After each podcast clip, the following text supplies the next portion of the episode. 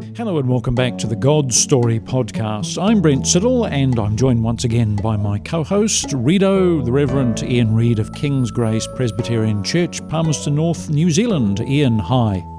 Hi, how are you, Brent? I'm, I'm good. We're back in Palm. I'm back in Palmerston North on this slightly grey day, but it's good to be back. It's always grey. It's not always grey, no, not always, but Sometimes is, yes. Now we're back in the book of Mark today, looking at chapter 8, verses 1 to 21. And this account, we had the Jewish feeding of the 5,000, and we've now got the Gentile feeding of the 4,000. Now, before we come on and deal with all that, what did we see in chapter 7 last time? So we saw some religious leaders coming and accusing Jesus uh, of being unclean, and then we see Jesus kind of really attacking them. But then after that, uh, we see Jesus going out into Gentile territory, and we have two healings, and both of them are of, of Gentile people, unexpectedly kind of Gentile people, and both of them seem to have faith in who Jesus is. And there's this kind of contrast going on between those religious leaders who just cannot believe who Jesus is, and uh, these Gentile leaders, these Gentile people who who kind of do and come and seem to come to faith.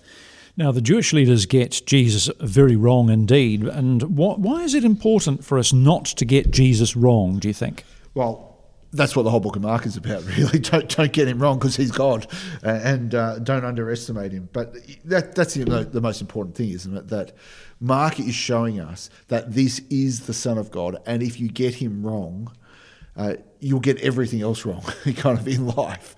Um, that He is the only one that can come and redeem and restore. Mm. Now, how is this passage today divided into three scenes? We have three things going on. So you've got the, this feeding miracle, uh, then you have kind of Jesus uh, kind of being challenged and then you, you have the disciples and having a discussion with Jesus afterwards. Mm. So let's have a look at verses 1 to 10 to start off with. In those days when, this is of chapter 8, in those days when again a great crowd had gathered and they had nothing to eat, he called his disciples to him and said to them, I have compassion on the crowd because they have been with me now three days and have nothing to eat. And if I send them away hungry to their homes, they will faint on the way. And some of them have come from far away. And his disciples answered him, How can one feed these people with bread here in this desolate place? And he asked them, How many loaves do you have? They said, Seven. And he directed the crowd to sit down on the ground, and he took the seven loaves, and having given thanks, he broke them and gave them to his disciples to set before the people, and they set them before the crowd. And they had a few small fish. And having blessed them, he said that these also should be set before them, and they ate and were satisfied. And they took up the broken pieces left over, seven baskets. Now, Uh, with the Jewish feeding, we had, I think, five and seven making 12, didn't yeah. we? We thought for the 12 tribes of Israel, 12 being significant in the Jewish context. So why have we got seven for the Gentiles, Redo? Well, and there were about 4,000 people as opposed to 5,000. And he sent them away, and immediately he got into the boat with his disciples and went to the district of Dalmanutha. Now, how does this feeding compare and contrast with the earlier feeding of the 5,000? Well, the, the 5,000, Jesus is going away. So the, the disciples had just been sent out. They've come back. Jesus says, let's go find some rest. They go. They kind of go out into the wilderness and uh, they're still in, in Israelite area there, I think, and then uh, they people come and find Jesus there. And the way that it's described is this kind of lush, beautiful. They, it says the people sat down on the green grass, you know, given this description of how beautiful it is. Uh, but here, what do we have? It's just kind of, you know, it's introduced as during those days this happened but this is quite a desolate place. Mm. It's quite different to, to, this other one. And it doesn't seem to be in Jewish territory. It seems to be, again, in Gentile territory. So, what do we learn about Jesus from his words here? He can be a bit harsh, can he? you know, kind of. Uh, you know, how many loaves do you have? Like, it's just very kind of clear and matter of fact. you know, um, and what does he say before that? Um, you know, you know, I have compassion for these people uh, they already been with me three days of nothing to eat. If I send them were hungry, they will collapse on the way because some of them uh, have come a long distance. So Jesus, that, that, that, kind of first thing that he has compassion on them. He loves his people. Uh, he understands them. Is another. I think is another really interesting thing. He knows what is going on. He's not just some. You know, kind of religious leader has no no idea what is happening for these people or how they live. He actually understands that he can't send them away because they will die, you know, on the way. He's, he's, he always has consideration of people's physical needs, doesn't he? And, Yeah. and food is one of them. Yeah. Is there any significance to the three days? Do you think? Possibly, um, you know, kind of you, you three days becomes important, you know, kind of in a couple. resurrection. Yeah, yeah. Well, Jonah as well. You know, yeah, Mm. yeah, and death and res- the death and resurrection of Jesus. So, yeah, and, and the fact that they're on the point of death, you know, kind of. Yes, I wonder, I wonder if there's any sense that the fact they've not eaten means they've been in a state of death for three days. Yeah. They'd be hungry. They'd be very hungry. I've done a few. On, on the point of dying. You- Yeah. You, you know, when you do a bit of fasting, you know, kind of three days like of fasting, uh, and following Jesus along the way, you know, surely you'd be very hungry. Yeah. Is there any significance to the fact that there are seven loaves here, comparing with the seven loaves and five fish making 12 for Israel? Possibly is, is what I'll say. Um, well, you know, seven, seven being kind of the, the number of, of God, you know, completeness in, in the seven. So probably that there is. Yes, and 4,000. Num- num- the numbers four and seven are definitely global numbers in Scripture and numbers of completeness. You think of the four corners of the house, uh, the, the, the, the four parts of the thing, eh, eh, the four directions, the four winds, you know, all, all that kind of stuff. And seven is a number of God's completeness. So you, so you kind of it's, it's potentially representing uh, all of um, kind of Gentiles. you Yeah. know, kind Oh, of- yeah, the- it's a the- representative of all of all Gentiles. The gen- and the whole put a world. blessing on them. Yes, Yeah. the whole world. Yeah. Yeah. yeah, So, what does this feeding again tell us about Jesus? He's powerful. he kind of he can do it. I think your your version, um, you've got the ESV there, was was uh, quite clear on saying that it, it sounds like Jesus does the the miracle in front of the disciples, but not in front of the people. So he does the, he does the miracle kind of in a hidden way. Then he gives it to the disciples to do the distribution, and so they see it, but the people don't see it. Again, I suppose, like the uh, Jewish feeding, uh, this could point forward to the Lord's Supper.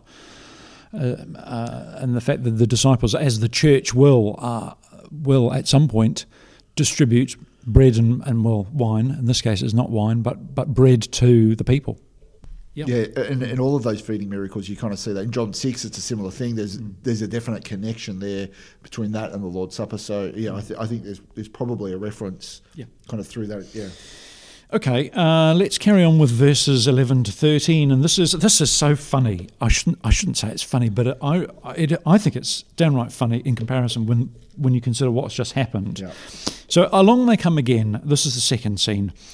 Verse 11 The Pharisees came and began to argue with him, seeking from him a sign from heaven to test him. What do they think he's just done? oh, yeah. Jo- Where, what, where have these people been? And he sighed deeply in his spirit. I don't, I would too. I think. and said, Why does this generation seek a sign? Truly I say to you, no sign will be given to this generation. And he left them, got into the boat again, and went to the other side. Now, what on earth is the irony of the Pharisees coming to Jesus to ask for a sign when he's just performed a sign? The, I suppose the feeding of the 4,000 is a sign, isn't it? Yeah, I- I- isn't that's the kind of the point, isn't it? That that Mark has placed that little bit here to. to to kind of like, what more do you possibly want? you know, you kind of like this has been one thing after after another that Jesus has been doing, mm. and you know, people in the in the Gentile territories have heard about him, you know, and, and the things that he's capable of doing. Surely they should know and be able to investigate themselves. I mean, he's done this. This is the second one of these uh, feeding miracles that he's done. They're pretty astonishing. Yeah. Uh, where have these people been? In fact, my very next question in what sense have the Pharisees come to Jesus in order not to believe? They know jolly well what he's done, and they're, they're just being stubborn. Yeah, and that's that's kind of the point, isn't it? Is Yeah. that they do not want to believe. Yeah, and they're trying to find everything they can so that they cannot believe.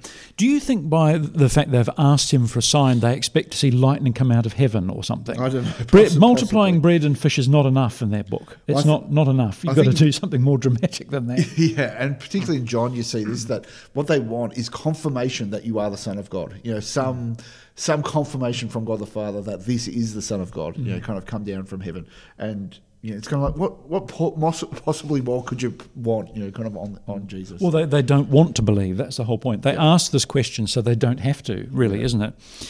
Um, yeah, so that uh, takes care of my next question, which was going to be why do the Pharisees ask for a sign from heaven anyway? Because they just don't want to believe. This Is just an excuse? Oh, well, you're not going to show us a sign, we don't believe We don't know that you are who you say you are, isn't it? Yep.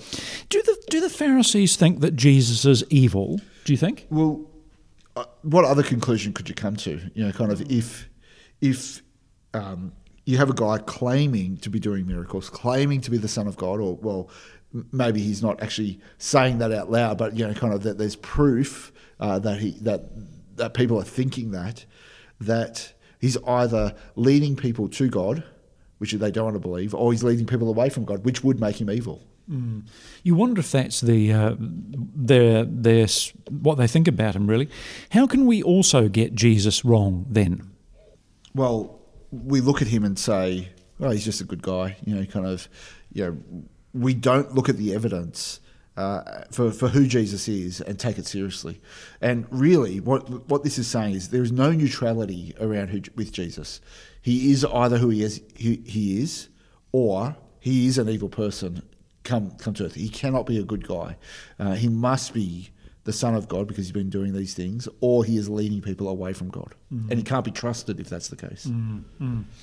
Okay, so to the third scene, uh, verses 14 to 21. Now they had forgotten to bring bread, and they had only one loaf with them in the boat. You get the feeling that these guys aren't very well prepared. I mean, okay, I can understand that they can't cope with 4,000. That might have been a bit unexpected, but you think they'd, Yeah. they'd have a bit more I've got one loaf. I brought my lunch. It'll be right. I brought my lunch. I can't do 4,000, Lord, but I've got my lunch. Yeah, that's fine. Uh, and he cautioned them, saying, Watch out, beware of the, le- the le- is it leaven or leaven? Leaven. Beware of the leaven of the Pharisees and the leaven of Herod. And they began discussing with one another the fact that they had no bread. And Jesus, aware of this, said to them, Why are you discussing the fact that you have no bread? Do you not yet perceive or understand? Are your hearts hardened? Having eyes do you not see, and having ears do you not hear? Now we're back to the, um, the man in chapter 7, the deaf man who can't see very well. Yeah. Having eyes do you not see, and hearing ears do you, having ears do you not hear, and do you not remember when I broke the five loaves for the five thousand? How many baskets full of broken pieces did you take up? They said to him, Twelve. And the seven for the four thousand, how many baskets full of broken pieces did you take up? And they said to him, Seven. And he said to them, Do you not yet understand? Okay, so how do the disciples also get Jesus profoundly wrong here then? They don't understand who he is yet, and so I think that that's the point of the um, you know kind of you hear without hearing is is pointing back to the the deaf man, and you see without seeing, but you know you kind of fail to see. There's a blind man just about to come. Um, that they they see and hear Jesus, but they have not fully understood who he is. They don't understand there's the Son of God. We're going to get there in a second, but even that, it's not all the way. And so you, you think you're sitting in, in a boat with a guy who just fed 4,000 people and you're arguing about having one loaf of bread. You know, you're kind of like, don't you understand what he can do? You know, you kind of, Yeah, they've just seen him multiply the uh, the seven loaves Yeah. and, and feed a crowd of 4,000 people. So what's the problem with only having one? I know. You know, it's kind of like, well, Jesus could possibly do something about it, maybe. Yeah, it's curious, isn't it? Um, but I guess we'd be the same if we were sitting there. I don't know. Probably would be. Why does Jesus warn the disciples about the leaven of the Pharisees and particularly of Herod? Yeah, I think I think the the first part of that, the Pharisees, is probably easier than the second part of it. But the, the you know with the Pharisees, it's it's uh, legalism. It it just gets sown through, particularly you know obedience to laws uh, for your salvation, obedience to laws for the good life, basically, um, gets sown through everything, and it becomes so insidious that, that you just think, oh yeah, maybe if I did on this, or maybe if I do that, that then. Uh, you know, I'll be acceptable to God. Um, the Herod bit, I think, is a little bit tricky. What do you think about that?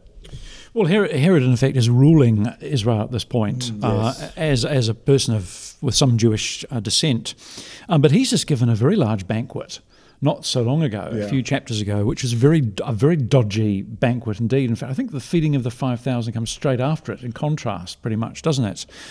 And so, uh, you, well, Herod is just a disaster.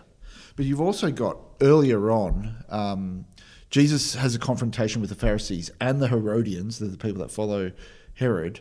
Uh, and those two groups, uh, classically, they historically, they did not like each other because the Pharisees did not like Herod. They didn't they didn't want him to be king, and the Herodians who who want King Herod to, to kind of rule everything.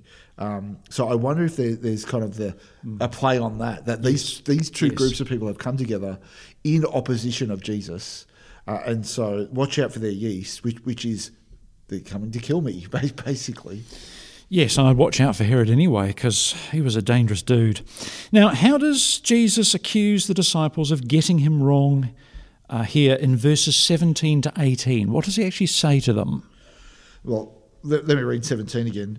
Why are you talking about having no bread? Do you still not see or understand? Are your hearts hardened? So he's saying, Are you like those religious leaders that came uh, just before? That you are refusing to see what is right in front of your face? That you are refusing to believe that I am the Son of God? Yeah. What is it that the disciples cannot actually see?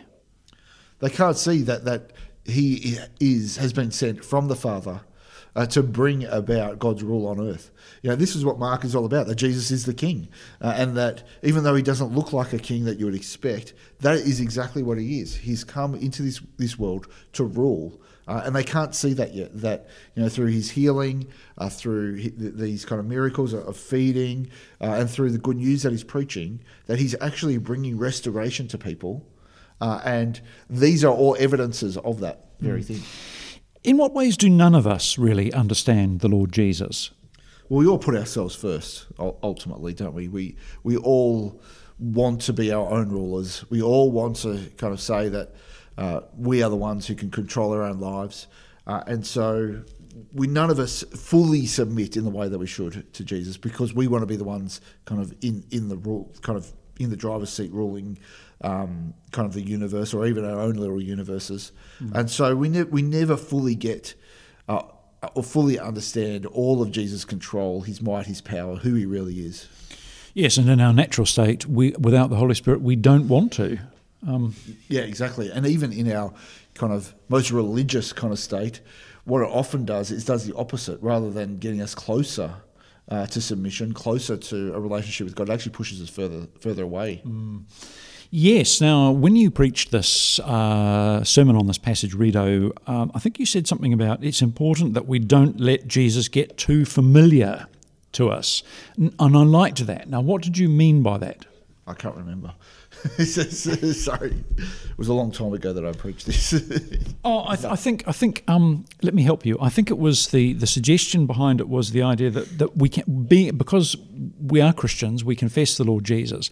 We read our Bibles. It we can let Jesus become too familiar. He becomes too. These stories become too familiar. He becomes too much of a friend, and we lose the sense of awe and the sense of worship uh, at the fact that He is God. Well, isn't it? Yeah, kind of- I think that's what you were getting at. Yeah, mm. yeah, and and when when you read passages like this, you, how many times have you read through the Book of Mark? You know, I, I've read it many times because I really like it as a book, mm. but they just become stories, right? And they, mm. there's no sense. I mean, initially there is there's a, a sense of awe of oh wow did you, did Jesus really do that? That's amazing, but you kind of need to recapture that over and over again and the depth of that. What this really means that Jesus has been sent into this world to do one thing, to be the world's king. And so we need to keep coming back to that and see how passages like this aren't just things that just to, to read as a, a kind of an interesting story, but they're actually revealing something about Jesus to us, uh, that he is the, the, the world's king. And we're, we're, uh, we're like the disciples, we're really forced by the way Mark's written this gospel, but particularly I think Mark, but also the other gospels, to really be asking the question, who then is Jesus? Yeah. He's written it a bit like a detective novel, I think. You have to piece together all the evidence. He presents all the evidence on the page, and you're dedu- he's inviting you to a bit like Sherlock Holmes, deduce the evidence and work out for yourself who this person really is. I mean, he's, he's giving you all these clues, but they are hidden slightly and subtle. Yeah, and it's often you know in, a, in those kind of um, stories that particularly when you're reading a book and you, you see all the evidence before you and you're kind of shouting at the characters, how come you can't see that yourselves? That that's what we're doing. That's what you're always doing that in Mark, aren't you? Yeah. You're constantly shouting to the disciples, wake up, you, you know, kind of, and see who Jesus is. And even when they do get it, they don't get it, you know, kind of entirely. They do get there at the end, uh, but you, you kind of you're right that, that all of these pieces of evidence are put together in front of our faces faces. And that that's why it's a book that you have to read over again uh, because as you see the evidence and you come to the conclusion at the end you have to start back at the beginning to say let me have a look again at that evidence and I'll get there quicker uh, but it will help me illuminate who this Jesus is why he's come into the world and how I then live in this kingdom that he's bringing in And I think um, before we close, uh, I have to say also that re- reading and preparing these podcasts with you uh, on, on Mark's Gospel has been terrific. And I've just been struck again at how shocking and dramatic the Gospel of Mark is. That it is, it really is, it unfolds at a furious, fren- almost frenetic pace with one scene after the other. Uh, these immense conflicts, dramatic conflicts between Jesus and the religious authorities. They're, they're almost Shakespearean and, and shocking in their power, really. Yeah, and it's interesting that that is one of the the, the interesting things in, in Mark is that he uses time very very well, and we're, we're about to move uh, next time uh, into chapter eight, which is the turning point in Mark, and time changes from then on. Things start to slow down again, and so it's been very frenetic. It's we kind of, this happened and that happened. Uh, then we move to we get to the turning point in Mark, and um, things start to slow down, and they slow down more and more as we get towards the cross. That it, it starts to go hour by hour and minute by minute. So we've had this frenetic pace. And then at, at times starts to slow down again as we head towards the cross. Oh, I shall be fascinated to do that. So I'm looking forward to the next instalments on Mark. Reverend Ian Reid, Redo of King's Grace Presbyterian Church in Palmerston North, New Zealand, thank you once again for your time. Thanks, Brent. And thanks to our, our creative team at Liquid Edge who sponsor this podcast and take care of things behind the scenes. We really hope you've enjoyed this episode of the God Story podcast. If you want to help us make more great episodes like this one, you can head over to our Patreon page and become a God Story podcast supporter. You'll receive our undying gratitude, plus a few bonus goodies for your ongoing support. Just visit patreon.com slash godstorypodcast. That's P-A-T-R-E-O-N dot com slash godstorypodcast. As always, you can get in touch with us via our website, godstorypodcast.com.